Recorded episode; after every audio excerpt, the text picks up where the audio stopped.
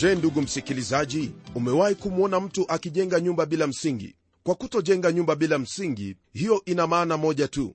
Maana hiyo ni kwamba nyumba hiyo haiwezi kadumu kwa kuwa haina msingi. Hivyo ndivyo ilivyo pia mtu anapolisoma neno hili la mungu kwenye biblia. Wakati wowote ambapo utasoma neno lake mungu ni lazima tufahamu kwamba kuna msingi ambao ulifanya neno hilo lipate kuandikwa.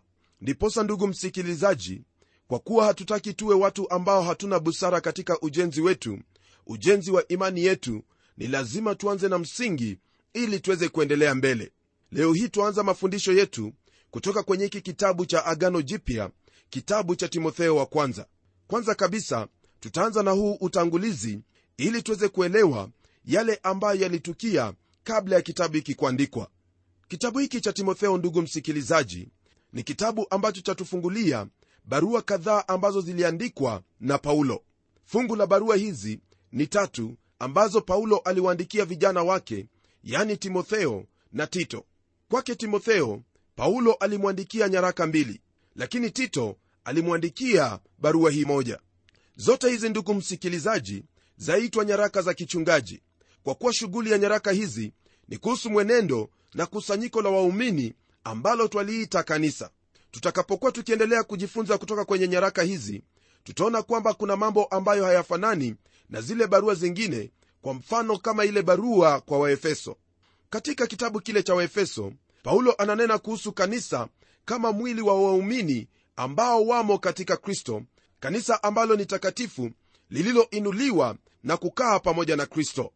Kanisa ndugu msikilizaji siyo yale mabati unayoyaona au yale majumba makubwa makubwa bali kanisa ambalo halionekani ndilo ambalo lajumuisha waumini wote ulimwenguni kote. Kanisa hili ndugu msikilizaji lajidhihirisha hapa ulimwenguni katika makusanyiko tofauti tofauti ambayo yanakutana kwa imani moja. Msikilizaji kanisa ni wewe na mimi ambao tumemwamini yesu kristo. Barua hizi tatu ndugu msikilizaji kama vile nilivyokuwa nimetangulia kusema hapo awali paulo aliwaandikia hawa vijana wawili ambao alikuwa akifanya nao kazi. Wao walikuwa sehemu ya matunda yake kwa kuwa yeye ndiye aliyewaongoza kwa kristo kupitia huduma yake. Alikuwa na hawa wapendwa kama wasaidizi wake na pia akawaelekeza kuhusu yote ambayo yanahusu kusanyiko la waumini au kanisa. Katika nyaraka hizi zote tatu paulo anazingatia mambo mawili. Kwanza kabisa anazingatia imani na pili anazingatia mwenendo wa kanisa ndani ya kanisa ndugu msikilizaji ni lazima kuwepo na ibada ambayo ni sambamba na maandiko. Na nje ya kanisa ni lazima kanisa lijionyeshe kwamba ni la kristo kwa matendo mema. Ibada lazima iwe ndani lakini matendo ni lazima yawe nje. Kwa hivyo ni kwa njia hizo mbili ndivyo kanisa linavyojidhihirisha katika ulimwengu huu. Paulo anaendelea akizingatia mambo hayo mawili katika nyaraka hizi zote tatu. Kwa mfano katika timotheo wa kwanza sura ya kwanza paulo ananena kuhusu imani. Imani ya kanisa ambayo pia ni mafundisho yake. Kisha kwenye sura ya pili paulo ananena kuhusu taratibu ya kanisa. Kisha kwenye sura ya tatu ndugu msikilizaji paulo ananena kuhusu wale ambao ni watumishi wa kanisa au viongozi wa kanisa. Na kwenye sura ya nne paulo ananena kuhusu ule ukengeufu au watu kuanguka kutoka kwenye imani utakaofanyika katika siku za mwisho. Na kwenye sura ya tano na sita ananena kuhusu wadhifa au kazi ambazo wale viongozi wa kanisa wanafaa kufanya. Na baadaye kwenye kile kitabu cha timotheo wa pili paulo ananena kuhusu mateso ya kanisa kwenye sura ya kwanza na kisha kwenye sura ya pili ananena kuhusu kazi ya kanisa nayo sura ya tatu na ya nne yanena kuhusu huo ukengeufu au watu kuacha ile imani ya kwanza na pamoja na hiyo uaminifu wa kanisa kwake bwana yesu kristo. Kwenye kile kitabu cha tito maneno haya haya ndiyo ambayo yananenwa. Kwenye sura ya kwanza twapata utaratibu wa kanisa na kisha kwenye sura ya pili twapata mafundisho ya kanisa na mwisho kabisa kwenye sura ya tatu twapata matendo mema ya kanisa. Kwa hivyo kuna mafundisho ndani ya kanisa lakini nje ya kanisa kuna mwenendo wake. Ndani kuna ibada lakini nje kuna matendo mema. Msikilizaji kanisa la leo hii lajidhihirisha ulimwenguni katika makundi makundi ambayo twayaita makanisa. Naam jambo la kwanza ambayo hayo makundi hufanya ni kujenga mjengo. Katika siku zake paulo hawakuhitaji kujenga mjengo. Kwa kuwa jambo hilo siyo jambo ambalo walihitaji kufanya wakati huo kwa kuwa wao walikutana katika nyumba na pia huenda walikutana katika majumba ya umma. Kwa kuwa twasoma katika kitabu cha matendo ya mitume kwamba paulo alipokuwa efeso alifanya mikutano yake katika shule ya mmoja aitwaye tirino. Huenda ndugu msikilizaji hivyo ndivyo lile kanisa la mahali pale efeso lilianza na kufanyika kuwa kanisa la sehemu hiyo. Ili kwamba mkusanyiko wa watu uitwe kanisa ni lazima mambo fulani yawemo. Kwanza kabisa ni lazima kuwepo na mafundisho na mafundisho hayo ni lazima yawe sambamba na neno lake mungu yani biblia. Jambo hili ndilo ambalo paulo anazingatia katika sura ya kwanza aya ile ya tatu akisema kwamba kama vile nilivyokusihi ukaye efeso nilipokuwa nikisafiri kwenda makedonia ili uwakataze wengine wasifundishe elimu nyingine. Msikilizaji paulo alikuwa anahusika sana na mafundisho ambayo watu wengine wanaweza kufundisha. Kwa hivyo alimwagiza timotheo abakie kule efeso kusudi awakataze wengine ambao wanaweza kufundisha mafundisho mengine. Ilikuwa ni jukumu lake kuona kwamba watu hawajawadanganya hawa waefeso au kuwabadilisha nia zao katika imani yao ya kwanza. Ndugu msikilizaji kumekuwepo na hali nyingi sana za kuona kwamba mtu anapompokea yesu kristo wengine huenda na kumpotosha kwa mafundisho ya kigeni mafundisho ambayo hayapatikani katika neno lake bwana. Rafiki yangu iwapo wewe ni mchungaji au mwalimu wa neno lake mungu ni lazima uwe na moyo huo kama wa paulo kusudi wale ambao umepewa mikononi mwako ili uwatunze waweze kuwa salama. Ni lazima uangalie ni mafundisho ya aina gani wanafundishwa. Usimkaribishe mtu tu kwa sababu unamjua maana wakati atakaposimama huenda atazungumza maneno ambayo yataharibu mengi sana uliyokuwa umeyajenga. Na itakuchukua muda mrefu sana wewe kutoa yale maneno mioyoni mwa watu hao ambao walisikia. Kwa hivyo ni vyema uwajibike kwa lolote lile ambalo unalitenda kama mtumishi wa mungu. Hilo ndilo ambalo litahifadhi kundi hilo ambalo mungu amekupa mikononi mwako. Waweza kukumbuka kwamba yesu kristo alimwambia simoni petro atunze kondoo wake. Naam naamini kwamba maandiko hayo au maneno ambayo yesu alinena na petro ni maneno ambayo pia yanakuhusu wewe. Kwenye aya ya 15 ya hiki kitabu cha timotheo wa kwanza sura ya tatu neno la mungu laendelea kwa kutwambia yafuatayo. Lakini nikikawia upate kujua jinsi iwapasavyo watu kuenenda katika nyumba ya mungu iliyo kanisa ya mungu aliye hai nguzo na msingi wa kweli. Ndugu msikilizaji mkusanyiko wa watu unaokutana sehemu ambao twauita kanisa huo mkusanyiko ni wa wale ambao wamemwamini yesu kristo kama bwana na mwokozi wao. Wao pia ni viungo katika mwili wake kristo ili kwamba kuwepo na utaratibu ni lazima kuwepo na uongozi. Ni lazima kuwepo na hao viongozi au wafanyikazi wa kanisa ili hitaji lolote ambalo laweza kutokea liweze kushughulikiwa viwavyo. Iwapo kanisa litaenenda jinsi ambavyo yahitajika na kujidhihirisha mahali ambapo lipo ni lazima matendo mema yaonekane. Lakini nasikitika kwamba katika kizazi chetu cha leo mambo kama haya hutendeka tu katika mawazo ya wengi.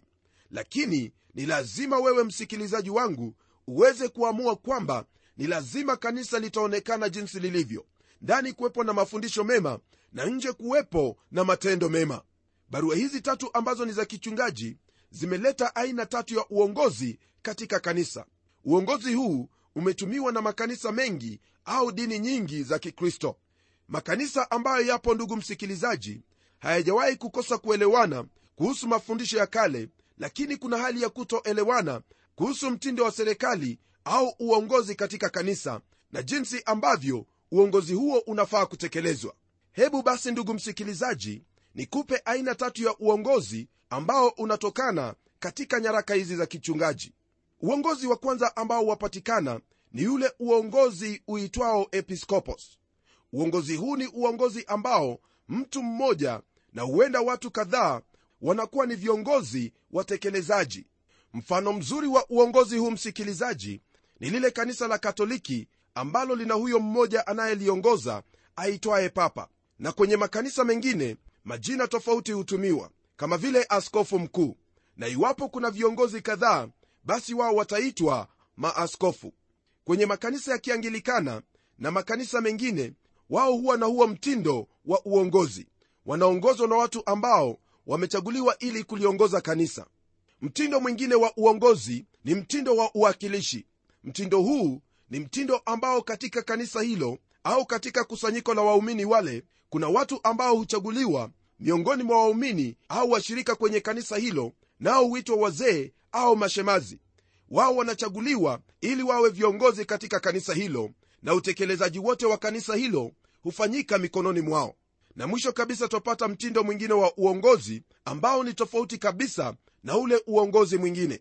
Uongozi huu unaitwa uongozi wa watu. Naam katika uongozi huu wa watu watu huamua kile ambacho watu huamua au waumini wa kanisa hilo ndiyo ambao huamua na kufanya maamuzi yote. Kanisa lote hupiga kura iwapo kuna mtu anataka kuungana nao na pia wanapiga kura kuhusu jambo lolote liwalo. Rafiki yangu huenda unashangaa kwa nini kuwepo na aina tatu za uongozi katika kanisa huku maandiko yaliyopo kwenye biblia ni maandiko ambayo yanafanana. Naam ukweli wa mambo ni kwamba kuna maneno ambayo yametafasiriwa tofauti na hiyo ndiyo sababu ya kuwepo na aina tofauti za uongozi miongoni mwa makanisa. Hata hivyo tutakapokuwa tukiendelea kwenye mafundisho yetu nitakujulisha moja kwa moja. Ni jambo la kushangaza ndugu msikilizaji kwamba wakati ambapo kanisa lilianza hali hizi zote tatu zilitumika vyema na zilifanya kazi vizuri. Lakini katika miaka hii ambayo twaishi hali hizi tatu ndugu msikilizaji haziambatani hata kidogo. Haziwezi zikafanya kazi kama vile zilivyofanya kazi hapo awali. Sio jambo ngeni ndugu msikilizaji kuona kwamba kuna hali ya kutoelewana miongoni mwa wote ambao wanatumia miseto hii ya uongozi. Lakini hata hivyo msikilizaji ni vyema ufahamu kwamba katika hayo yote mungu bado anatekeleza kusudi lake katika kanisa. Jambo ambalo lachipukiza mahali hapa ambalo uongozi huu wote wakubaliana nao ni kuhusu mambo ambayo yanahitajika kwa wale wote ambao ni viongozi. Naam kama vile ni lazima mtu awe mwenye mke mmoja asiye mlevi asiyependa fedha na kadhalika. Haya yote msikilizaji ni mambo ambayo ni ya muhimu sana ambayo yanahitajika kuwa mafunzo katika makanisa yote lakini kuna jambo ambalo pia ni la umuhimu sana ambalo sijasikia mtu yoyote akinena kuhusu. Jambo hili ni la kimsingi sana kwa wote ambao watakuwa ni watumishi katika kanisa. Paulo anatuambia kwamba yeyote ambaye yuhahitaji kuwa mtumishi katika kanisa ni lazima awe mtu wa kiroho kwa kuwa hakuna mtindo wowote unaoweza kufanya kazi vyema hadi pawepo na mtu ambaye amewekwa mahali pa mamlaka na awe ni mtu ambaye anafaa kuwepo mahali pale iwapo basi kutakuwepo na shida yoyote katika uongozi shida haitakuwepo kwa sababu ya mtindo wa uongozi wanaoutumia bali shida itakuwepo kwa sababu mtu huyo ambaye anaongoza siye ndiye ambaye anafaa kuongoza. Ndugu msikilizaji hiyo ndiyo shida iliyopo. Nam shida hii ipo katika uwanja wa wanasiasa na pia ndiyo shida ya kanisa leo hii. Tunapomchagua mtu yeyote ni lazima huyo mtu awe ni mtu ambaye anawajibika mtu ambaye amefanikiwa katika utendaji wake na pia ni lazima awe na huo uwezo wa kuongoza. Nafikiri kwamba hayo ndiyo yanahitajika tuweze kuangalia iwapo tutatambua kwamba huyo mtu ni mtu aliye wa kiroho mtu anayemcha bwana na kutembea naye bwana. Paulo ananena maneno haya ndugu msikilizaji maana anafahamu kwamba iwapo mtu asiye wa kiroho mtu ambaye halifuati neno lake bwana atasimama mahali pale na kuchukua nafasi ya mamlaka ili kuongoza kanisa. Kanisa hilo halitaendelea mbele bali kutakuwepo na ubishi ugomvi machukizo na michafuko aina yoyote ile. Na hilo ni jambo ambalo tumeliona msikilizaji mara nyingi katika makanisa mengi. Jambo hilo kwa hakika ni jambo la aibu sana na ni ombi langu kwamba mungu atatusaidia ili tuweze kufahamu kwamba hatupo uongozini kwa jambo linginelo lolote lile bali kuhakikisha kwamba mafundisho yaliyopo ni mafundisho yaliyo sawa katika kanisa. Ibada inayofanyika ni ibada ikubalikayo mbele zake mungu. Na pia katika matendo yake kanisa ni lazima matendo hayo yawe sambamba na neno lake mungu. Msikilizaji paulo ataendelea kuzingatia mambo mawili ambayo ni lazima yawemo katika maisha ya yule ambaye ni mtumishi katika kanisa. Jambo la kwanza ni lazima mtu huyu awe ni mtu wa imani. Na jambo la pili ni lazima mtu huyu afanye kazi kwa upendo. Ni lazima upendo umsukume kufanya kazi yoyote ile. Iwapo haya mawili hayatakuwepo katika maisha ya huyo kiongozi basi huyo kiongozi hawezi kufanya kazi katika kanisa haijalishi yeye ana uwezo wa aina gani wa uongozi. Msikilizaji jambo hili kwa urahisi linamaanisha kwamba mamlaka ya kiongozi si mamlaka hata kidogo. Paulo anasema kwamba iwapo wewe ni mzee au wewe ni askofu au wewe ni shamazi katika kanisa ofisi hiyo ambayo uu nayo haikufanyi wewe kujisikia kwamba wewe ni bora au wewe una mamlaka bali jambo ni kwamba wewe hauna mamlaka yoyote. Kwa kusema hivi anamaanisha nini? Anamaanisha kwamba yesu kristo ndiye kichwa cha kanisa na roho mtakatifu ndiye ambaye analiongoza kanisa na kulielekeza kanisa jinsi inavyohitajika. Kwa hivyo kiongozi yoyote yule hana msingi wowote ule wa kuweza kutenda mapenzi yake katika jambo lolote lile bali ni jukumu lake na wajibu wake kutafuta yale yaliyo mapenzi ya mungu ni nini na kuyatekeleza hivyo. Hiyo ndiyo inamaanisha kwamba ni lazima huyu kiongozi awe ni mtu wa imani. Msikilizaji jambo lingine ambalo pia nimelitajia ni kwamba ni lazima kiongozi huyu awe ni mtu ambaye anafanya kazi yote kwa upendo.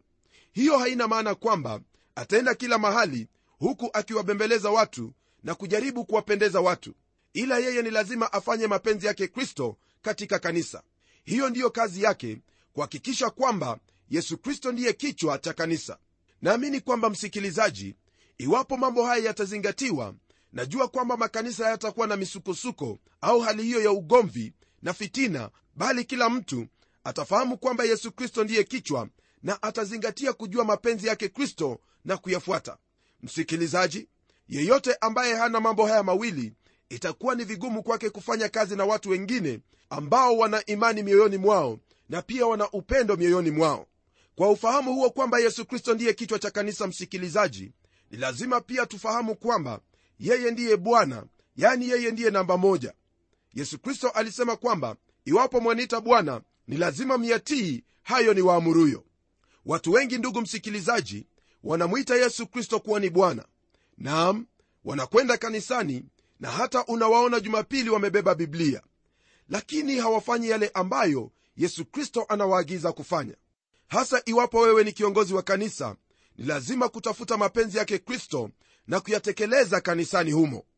Kwa hivyo ndugu msikilizaji lolote ambalo lafanyika katika kanisa sio mtindo wa uongozi ndio ambao una shida.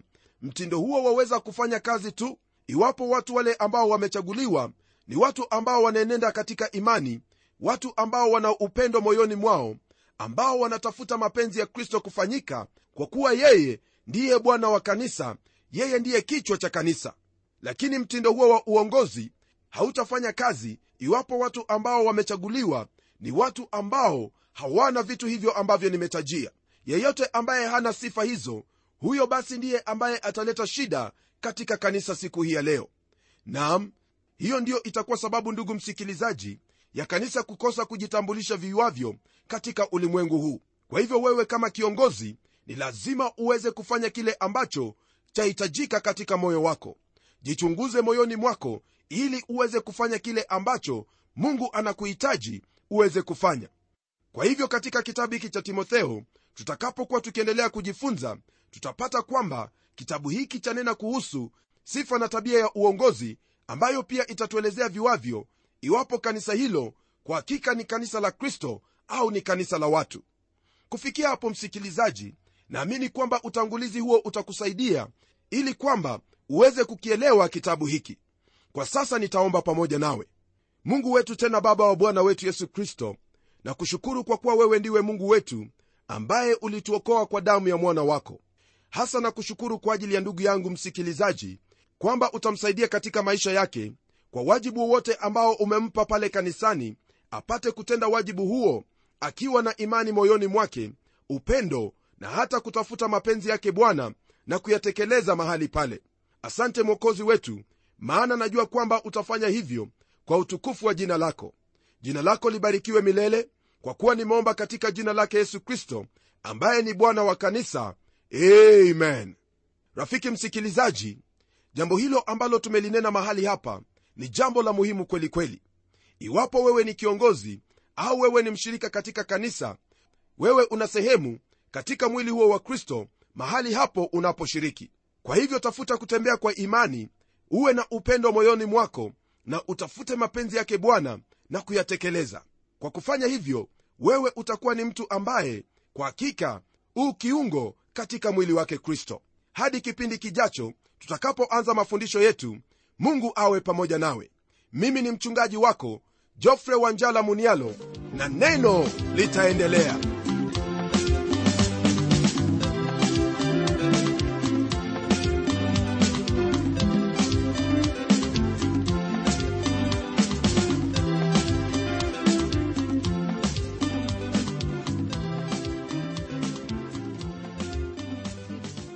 kufikia hapo msikilizaji wangu najua kwamba baraka umezipokea. Na iwapo una swali au pendekezo uitume kwa anwani ifuatayo.